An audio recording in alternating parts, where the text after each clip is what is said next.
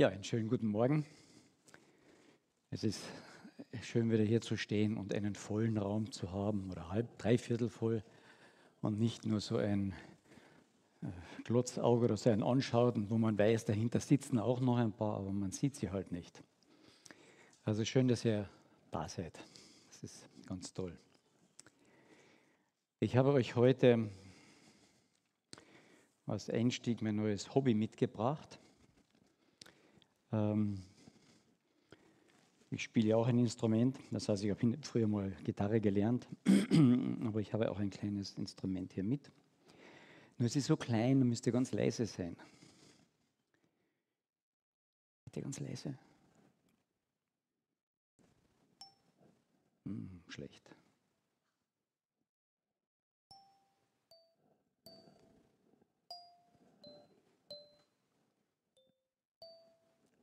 Falsch.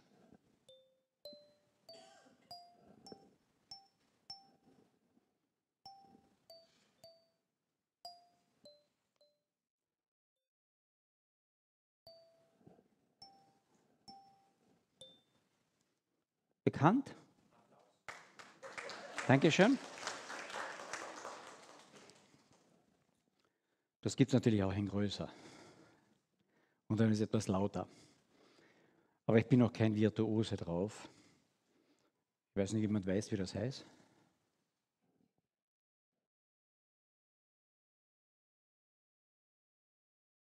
Das war das Lied, ja. Aber das Musikinstrument, ein offizielles Musikinstrument, das heißt Kalimba. Für die, die es noch nicht wissen und die ein ganz einfaches Musikinstrument lernen wollen, kann ich empfehlen. Unser Text heute, Hänschen klein ging allein in die weite Welt hinein. Und wenn wir diesen Text genau anschauen, dann hat er ganz viele Wahrheiten drinnen. Hänschen war noch nicht Hans. Und wenn er klein ist, macht man viele dumme Sachen noch. Als Hänschen, als kleines Hänschen geht er in die weite Welt hinein. Was soll das? Das ist doch Unsinn. Wir gehen doch nicht in die Welt hinein, ja, gerade als Christen. Und dann geht es weiter, Stock und Hut steht ihm gut. Die Eitelkeit war immer schon ein Problem, mit der wir in die Welt hineingehen. Und ist ja frohgemut. Am Anfang ist man meistens noch frohgemut. Aber dann kommt das große Aber, das Göttliche. Gell? Aber Mutter weinet sehr. Wir verursachen noch immer Schmerz, wenn wir unsere eigenen Wege gehen und in die Welt gehen, oder? Aber es ist doch so ein Segen, wenn wir zu Hause weinende und betende Mütter haben, oder?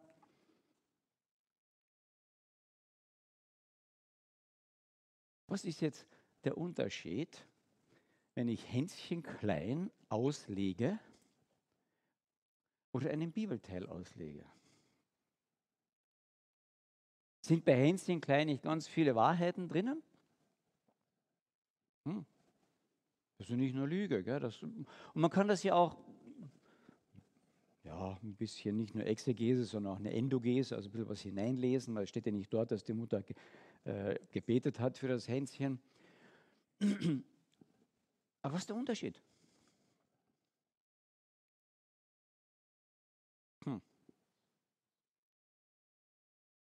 Aha, er kommt so ganz leise, so Inspiration. Das hat irgendwas mit Spiritus zu tun, im Geist. Gell? Es geht nicht einfach nur um Richtigkeiten. Und das ist der ganz große Unterschied. Es geht um die Wahrheit. Die Wahrheit ist immer richtig. Aber die Wahrheit ist immer auch eine Person. Und der große Unterschied zwischen der Exegese über Hänschen klein und über eine Exegese im Wort Gottes ist die Wahrheit. Ich bin der Weg, die Wahrheit und das Leben. Im Wort geht es immer um Gott und um seinen Sohn Jesus Christus.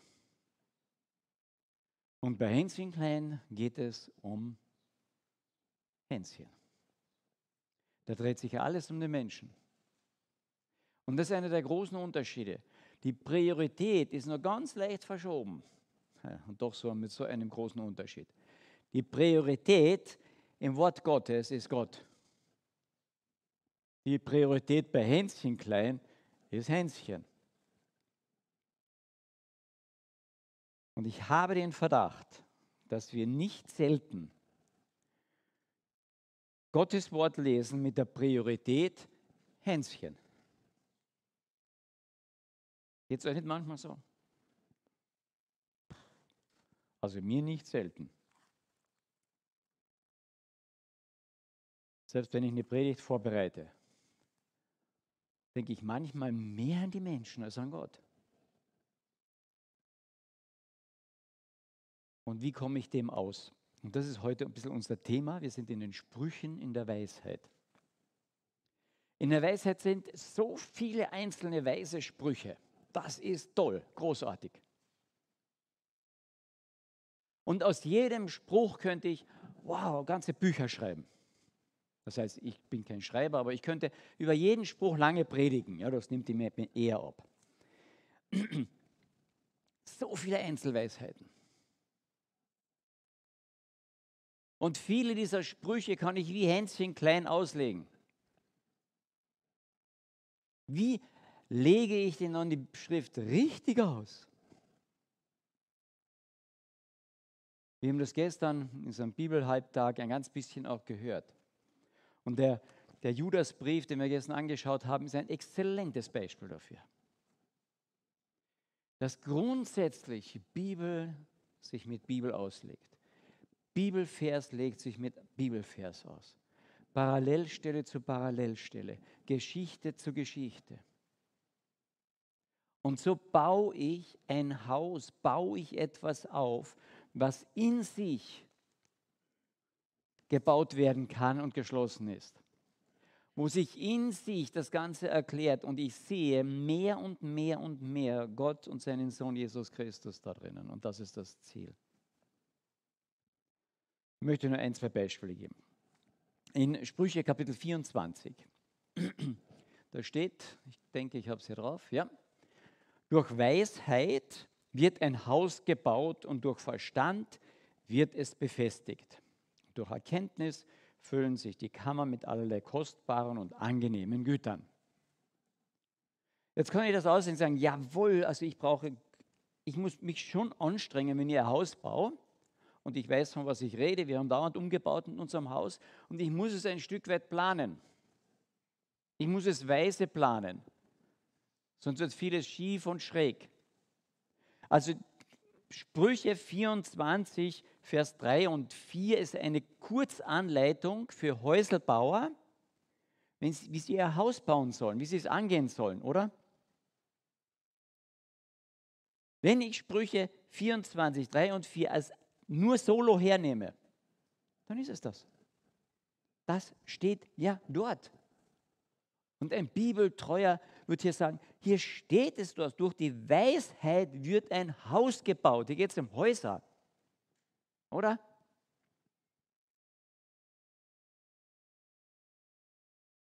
Okay, wir sind nicht ganz so simpel, denke ich. Wir wissen, es geht etwas tiefer.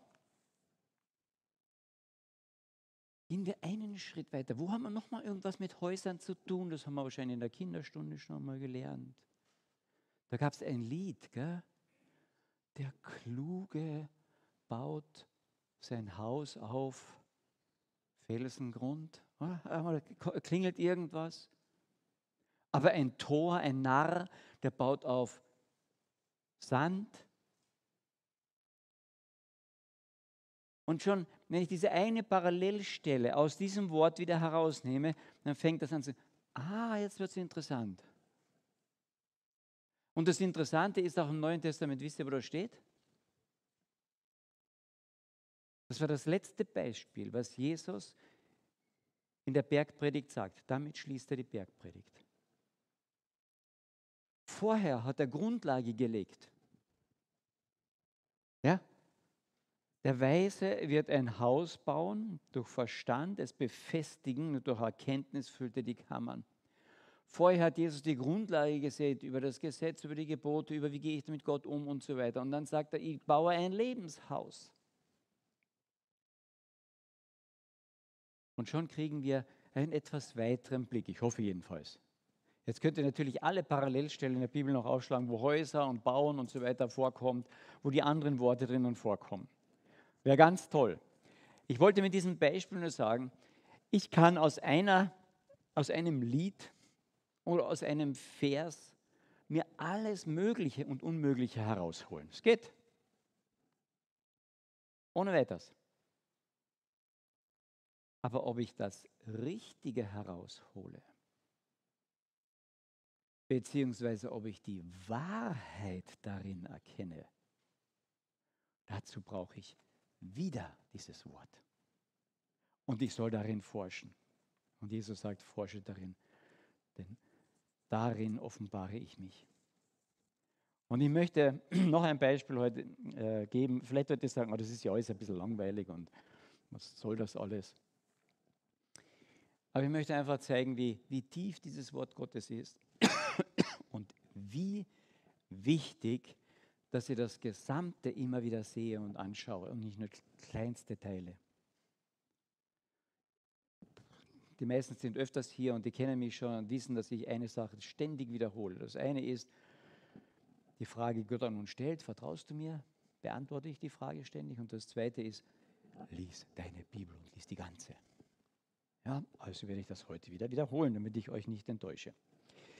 Sprüche, Kapitel 29, und um das geht es heute mehr.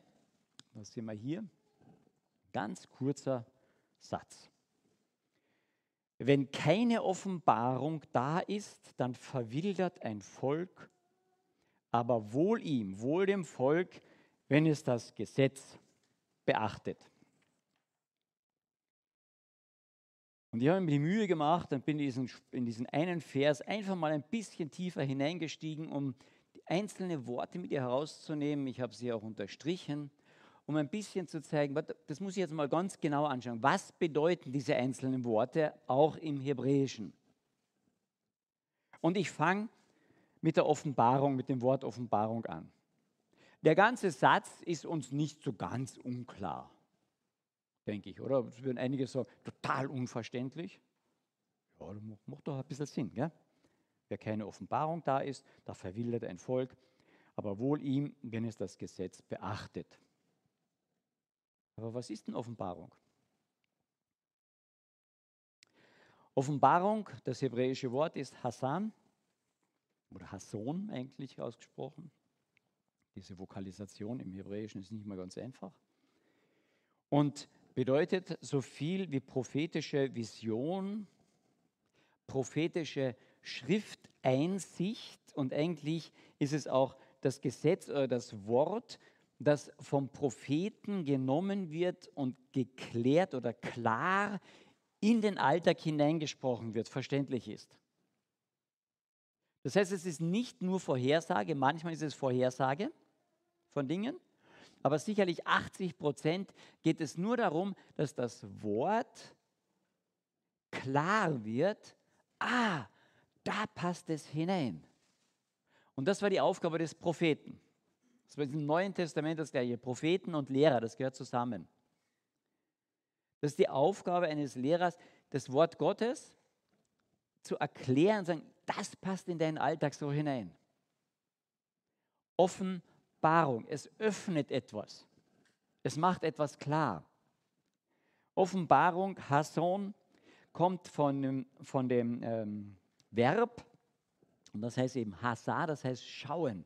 Etwas, ah, das habe ich angeschaut, das kenne ich jetzt. Also Offenbarung ist nicht jetzt, uh, jetzt habe ich die große Erleuchtung nur oder jetzt weiß ich die Zukunft, sondern ich, ich, ich schaue etwas an und es wird klarer. Ich kann es gebrauchen für meinen Alltag.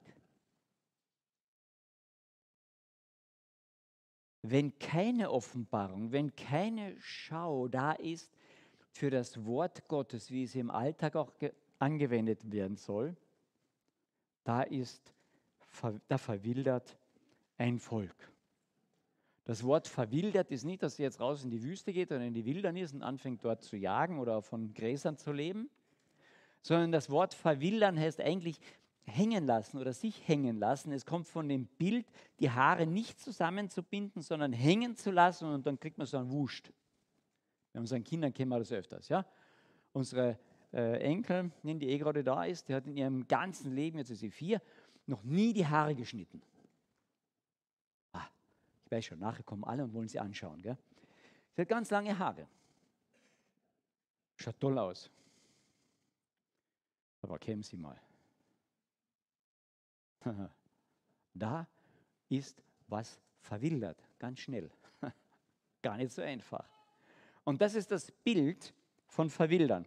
Es ist ein Zerzaustsein, Zerzausen der offenen Haare, ein, ein, ein Stück sich gehen lassen, es ist auch ein sich hängen lassen. Ja, was soll das alles noch? Und es ist eigentlich im weiteren Sinne eine ethisch-gesellschaftliche Unordnung, die eintritt. Dort, wo keine Offenbarung, wo kein klares Bild des Wortes Gottes in den Alltag hineingesprochen wird, kommt es zu einer Unordnung im ethischen und gesellschaftlichen Bereich. Ah, haben wir irgendwas für heute schon mitgenommen? Ein Aha-Erlebnis?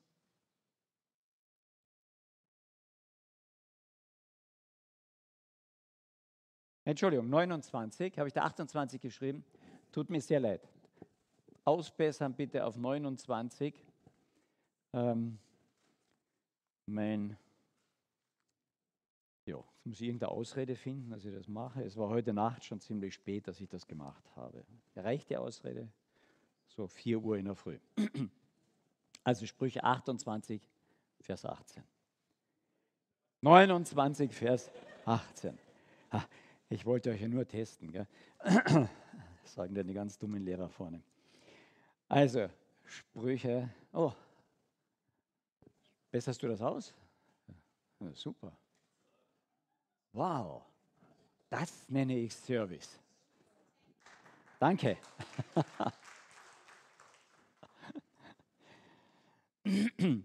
Also wo dieser, die Offenbarung, diese Klarheit des Wortes Gottes in den Alltag nicht vorhanden ist, kommt es zu einer Unordnung im gesellschaftlichen, ethischen Bereich.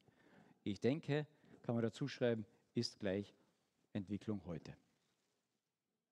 Und dann geht dieser Vers aber weiter. Und dann heißt es, aber wohl ihm, wohl dem Volk, wenn es das Gesetz beachtet. Dieses Wort wohl, ein Wohlergehen, Eser oder Aser, das heißt so viel wie ähm, Glück, glückselig auch, Wohl, Heil. Es wird nie in Bezug auf Gott gebraucht, sondern immer in Bezug auf den Menschen, der das Gesetz Gottes beachtet und aus dem heraus kommt Wohl und Heil und Segen. In diesem Zusammenhang ist dieses Wort immer gebraucht. Das ist ganz interessant. Sehr wohl, weil Menschen sich nach dem Wort Gottes richten und halten.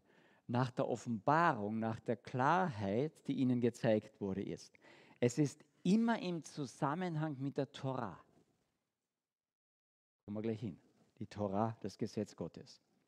Und daraus, vom Halten dieses Gesetzes, kommt Wohlergehen und Segen nach außen. Das sehen dann, wird dann von außen gesehen. Und damit sind wir beim nächsten Wort, beim Gesetz. Und Gesetz ist das Wort Torah. Einige kennen es vielleicht. Die Torah wird eigentlich die ersten, die fünf Bücher Mose genannt, aber im Gesamten auch das Gesetz, auch das ganze Alte Testament. Und in diesem Gesetz sollen sie unterwiesen werden, soll Unterweisung stattfinden. Und hier geht es nicht um die zehn Gebote nur. Ja, haben wir so gern, gell? Wieder zwei, drei Verschen rausgenommen, konzentriert drauf, läuft schon alles. Nein, läuft nichts. Dann kann ich auch Hänschen klein auslegen. Ich brauche das Ganze. Es geht hier in dem Zusammenhang und wenn ein Neues Testament über das Gesetz spricht oder über die Schriften spricht, spricht es immer über das ganze Alte Testament. Und wenn wir heute über die Schriften sprechen, ist es Altes und Neues Testament. Yara, von wo das Torah auch drinnen worden, das Wort Yara ist dort mit drinnen, das heißt nämlich Unterweisung. Und Unterweisung, da fragt deine Lehrer, die kommen in der Schule rein gell, und in der Klasse und dann sagen sie einen Satz. Dann gehen sie wieder, oder? a Quadrat plus b Quadrat ist c Quadrat. Und dann gehen sie wieder raus. Ja? Vielleicht sagt er noch drüber, pythagoreischer Lehrsatz. Nein, sie erklären das. Es kommt eine Unterweisung. Und die Unterweisung zeigt den Zusammenhang, wie das da ist. Und dann macht er eine Zeichnung vom rechtwinkligen Dreieck und von diesen Quadraten da oben, dass man da eine Wurzel ziehen muss. Und dazu nicht in den Garten gehen muss, sondern sich mathematisch auskennen. Das heißt, die Unterweisung ist ganz wichtig, sonst verstehe ich etwas nicht. Oder sogar falsch. Und die Unterweisung kommt durch den Gesamtzusammenhang zustande.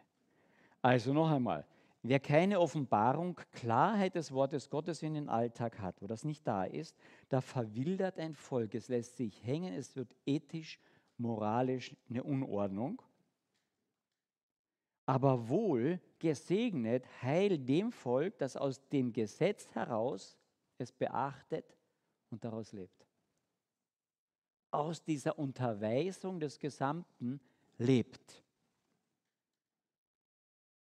Es beachten heißt Samar im Hebräischen, das heißt hüten, bewahren, kennen, beobachten, bewachen. Und es dann auch tun, es ausführen. Beachte es im Sinne, du weißt darum, bewahre es, halte es hoch, tu nicht rumklübeln in erster Linie und handle danach, gib Acht drauf. Ja, wenn, wenn die Mutter sagt, gib acht, wenn du über die Straße gehst, sagt das Kind nicht, ja, ich gebe auf die Straße acht. Ja, gib acht auf die Straße. Ja. Könnte ich wortwörtlich nehmen. Aber ich brauche den Gesamtzusammenhang, Straße, Straßenverkehr, dort bewege ich mich. Das heißt, das Kind soll rechts und links schauen. Und nicht nur schauen auf der Straße, so wie unsere Kleinen, ah, da liegt noch ein Steinchen und da ist was Interessantes. Ich muss immer das Gesamte immer wieder sehen. Aber wenn das Kind sagt, ich habe ihr Acht gegeben und der LKW, der war ja woanders. Ich habe ihr auf die Straße Acht gegeben. Versteht ihr, ich brauche die Unterweisung, ich brauche das Licht des Gesamten, um mich richtig dort zu benehmen, damit es mir gut geht. Schwierig? Ich möchte euch an einem Beispiel jetzt sagen, ich hoffe, dass das, dass das hängen bleibt. An einem Beispiel sagen, warum das sowas von wichtig ist. Bitte um die nächste Folie. Ups, die da, ja. Denn wenn ich Sprüche 29, äh, da steht eigentlich 29, sehr gut. 29, 18 nicht praktiziere, beachte, dann verpasse ich Ostern. Jetzt denkst du, der vorne hat einen Schuss. Was hat das mit Ostern zu tun? Übrigens, die meisten von euch haben heute Ostern verpasst, weil die orthodoxe Kirche feiert heute erst Ostern. Ah. Habt ihr nicht gewusst, gell? Ah, einige haben es gewusst. Sehr gut. Ja, toll. Aber ich muss den Zusammenhang oder das ein bisschen wissen, damit ich überhaupt verstehe, warum wir heute Ostern feiern. Gell? Das wissen die meisten wieder nicht. Ja? Ich kann es euch im Moment auch nicht erklären. Ich muss die Sprüche 29, 18 beachten, nämlich Offenbarung, Achtung, und zwar des Gesetzes des gesamten Alten Testamentes war es hier, erklärt hinein in der Gesamtheit, um zu verstehen. Sonst verpasse ich Ostern. Und dazu gehen wir ins Neue Testament. Weil Genau das ist passiert. Matthäus, äh, Lukas Kapitel 24.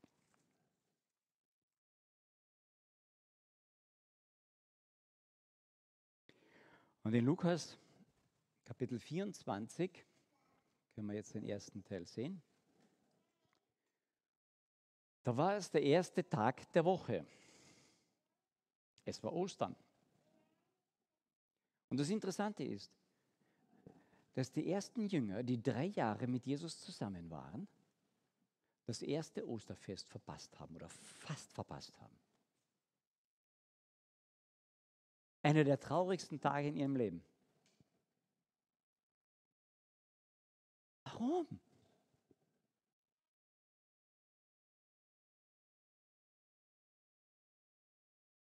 Ich lese von Vers 13 weg. Ich weiß nicht, weiter mitlesen könnt, so es ein bisschen klein ist für die hinteren.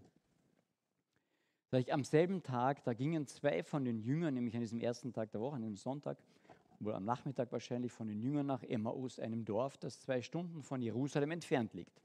Unterwegs sprachen sie miteinander über alles, was in den zurückliegenden Tagen, Karfreitag, Kreuz, Beerdigung geschehen war.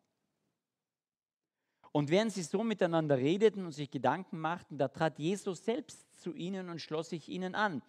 Doch es war, als würden ihnen die Augen zugehalten. Sie erkannten ihn nicht.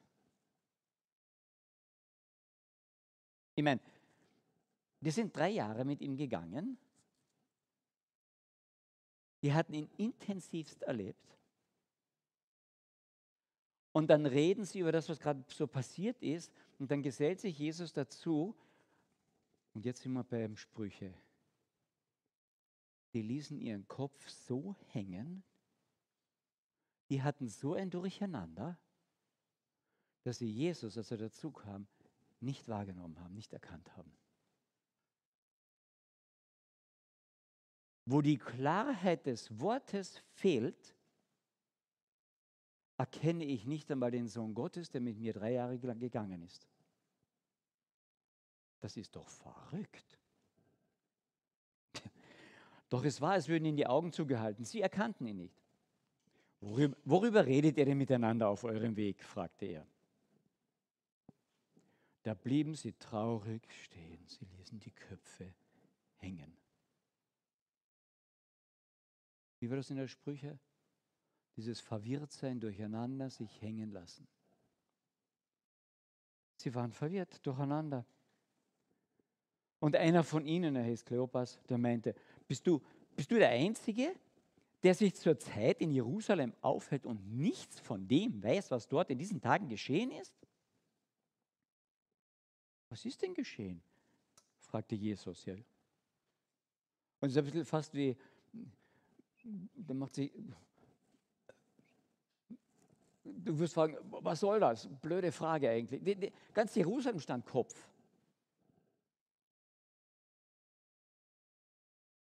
Sie erwiderten, es geht um Jesus von Nazareth, der sich durch sein Wirken und seine Worte vor Gott und vor dem ganzen Volk als mächtiger Prophet erwiesen hatte.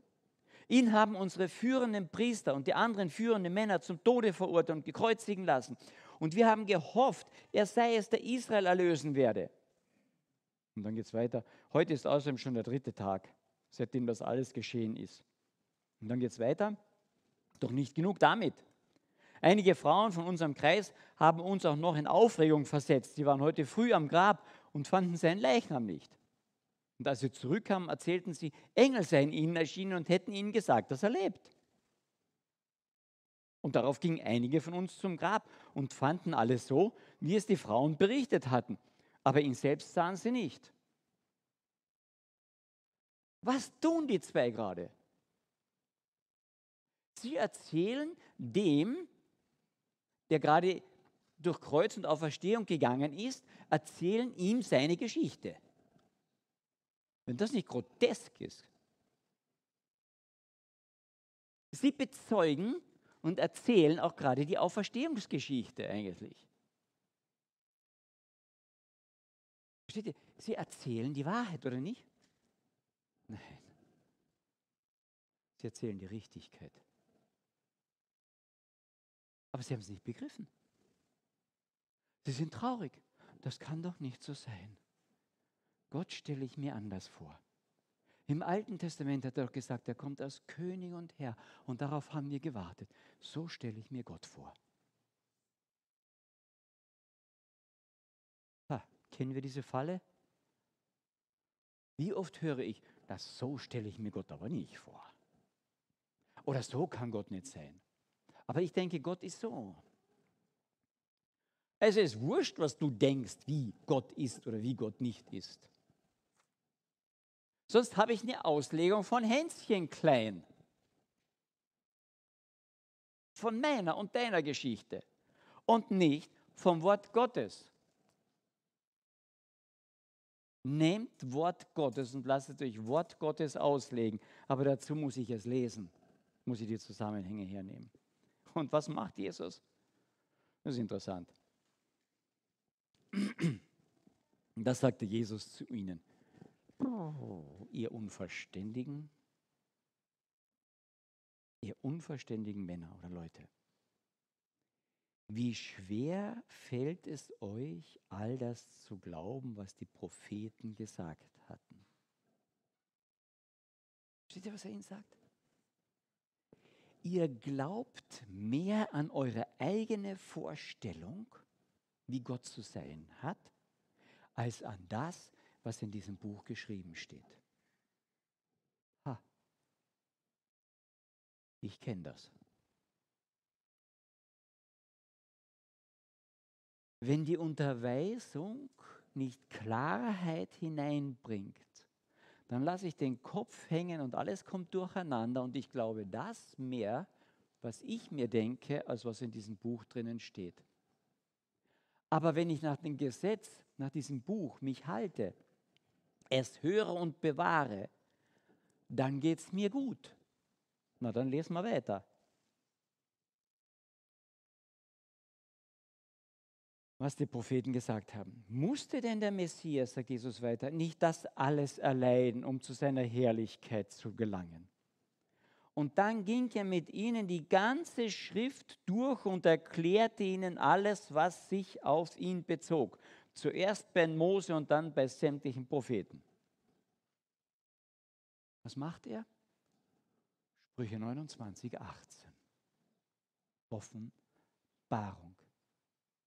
Er gibt ihnen nicht eine neue Zukunft, Vision für die Zukunft oder was, sondern er geht in das Wort hinein und offenbart es, klärt es auf, die Zusammenhänge und stellt sie in den Alltag hinein, der gerade die letzten drei Tage passiert ist. Und so erreichen sie das Dorf, zu dem sie unterwegs waren. Jesus tat, als wollte er weitergehen, aber die beiden Jünger hielten ihn zurück. Bleib doch noch bei uns, baten sie, es ist schon fast Abend. Der Tag geht zu Ende. Da begleitete er sie hinein und blieb bei ihnen. Und als er dann mit ihnen am Tische saß, dann nahm er das Brot, dankte Gott dafür, brach es in Stücke und gab es ihnen. Was macht er? Nichts Übernatürliches. Er macht das, was Jesus macht. Was er immer gemacht hat bei den Jüngern. Erstens Zeit, nimmt das Brot, sagt den Lobgesang, dankt dafür. Und plötzlich schauen die hin und sagen, Hä? es ist Jesus. Das ist ein interessantes Wort, was sie dann sagen. Da wurden ihnen die Augen geöffnet und sie erkannten ihn. Doch im selben Augenblick verschwand er. Sie sahen ihn nicht mehr. Was war uns nicht zumute, als würde ein Feuer in unserem Herzen brennen, während er unterwegs mit uns sprach und uns das Verständnis für die Schrift öffnete, sagten sie zueinander. Und dann setzten sie sich hin und ließen ihre Köpfe hängen, oder? Nein! Es war Licht hineingekommen und es war nicht mehr sie im Zentrum und ihre Trauer, sondern was ist im Zentrum des Wortes Gottes? Jesus Christus. Und er war wieder im Zentrum und das hält sie nicht und sie stehen wieder auf, obwohl es Abend ist, zwei Stunden zurückgedackelt nach Jerusalem.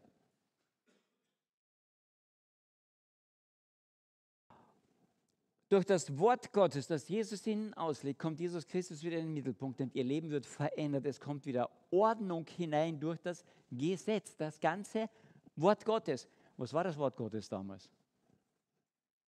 Das Alte Testament. Wie haben sie Verständnis bekommen über Auferstehung, Leiden Jesu Christi? Durchs Alte Testament. Ja, das ist heute nicht mehr aktuell. Ja, dann ist Auferstehung, Kreuzigung ist auch nicht aktuell. Leute, wenn wir das Alte Testament kennen, du versäumst Ostern. Die Tiefe, die Weite, die da drinnen ist, du versäumst es. Lies das Wort. Torah, die Lehre. Und da gingen sie zurück nach Jerusalem. Dort fanden sie alle versammelt, die elf und die, die sich zu ihnen hielten. Und man empfing sie mit den Worten, der Herr ist tatsächlich auferstanden. Er ist Simon erschienen. Und da berichteten die beiden, was sie unterwegs erlebt hatten, wie sie den Herrn erkannt hatten, als er das Brot in Stücke brach.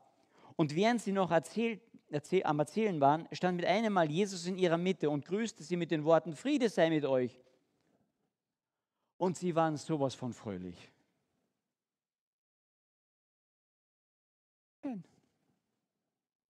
Sie hatten einen Riesenschreck. Sie dachten Gespenst.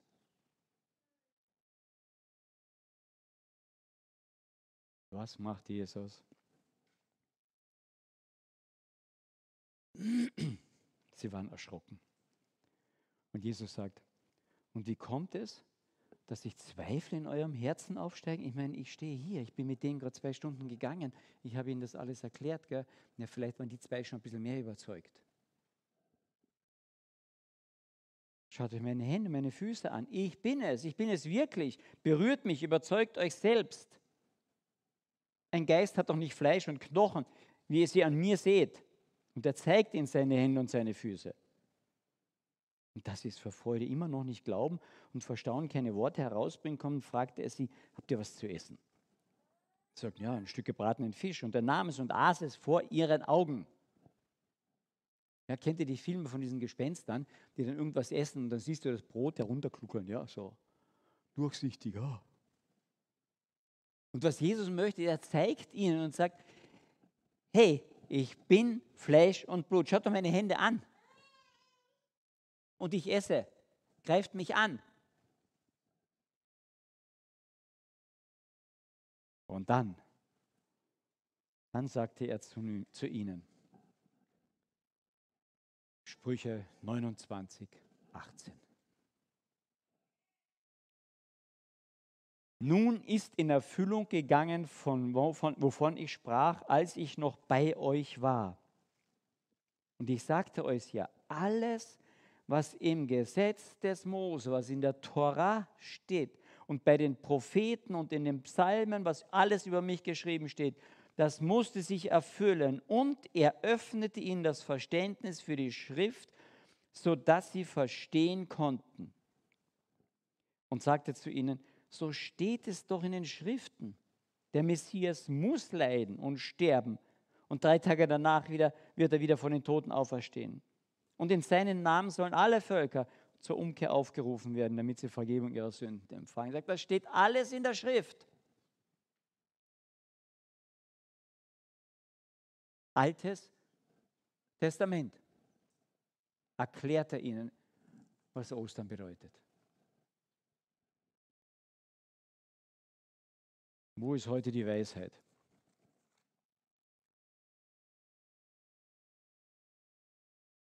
Der Saul, der König, der geht von der Weisheit weg und dann geht er zu einer Hexe, zu einer Wahrsagerin.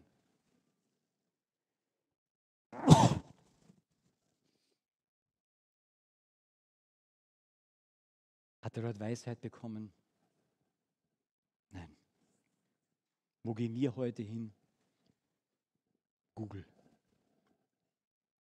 Ich habe es gegoogelt. Gott kann nicht so sein. In Google steht es anders.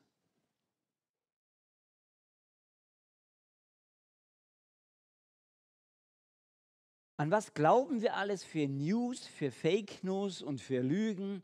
Weil es gegen Google ist. Und ganz viele Menschen haben das bereits bewiesen. Das ist mir Schnurz im letzten. Das ist bestenfalls interessant wenn überhaupt. Die Weisheit, die ist hier drinnen. Und wenn ich das nicht kenne, dann könntest du Ostern verpassen. Die erste Wiederkunft Jesu wurde von seinen eigenen Jüngern, die er drei Jahre gelehrt hat, verpasst oder fast verpasst. Ich frage mich, wie viele seiner Jünger werden die zweite Wiederkunft verpassen. Weil sie dieses Wort zu wenig kennen. Oder nur ein paar Verse, die sie auslegen wie Hänschen klein. Ich brauche sein Wort und seinen Geist, das stille Gebet und die Gemeinschaft. Damit Offenbarung durch sein Wort, durch seinen Geist, durch Gebet und durch Gemeinschaft passiert unter uns. Damit ich meinen Kopf nicht hängen lassen muss, sondern Ostern feiern kann. Es sind einige Stühle frei. Ich weiß, wer drauf sitzt.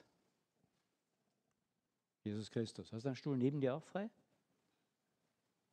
Er hat gesagt, er ist hier und jetzt, er ist auferstanden. Ist uns das bereits so klar, dass ich mich eigentlich nicht getraue, nach rechts zu schauen? Oder nach links? Weil dieser Auferstandene jetzt neben dir sitzt. Oder denkst du, äh, weiß nicht so genau, ist das da Hirngespinst? Und ihr sagt, nein, ich bin bei euch. Und dann stellt er dir die gleiche Frage wieder. Glaubst du das? Vertraust du mir? Und du denkst, das ist eine schöne Frage. Ah, ah. Das ist eine Frage, die musst du beantworten jeden Tag. Glaubst du das, dass er neben dir sitzt?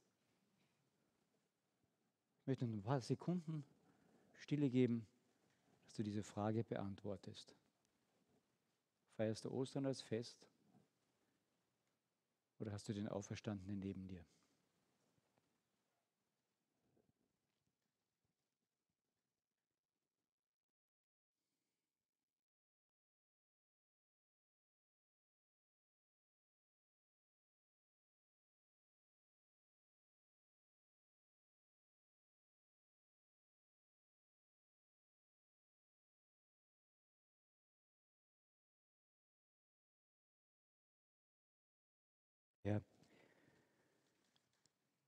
Dürfen mit dir reden, weil du hier bist.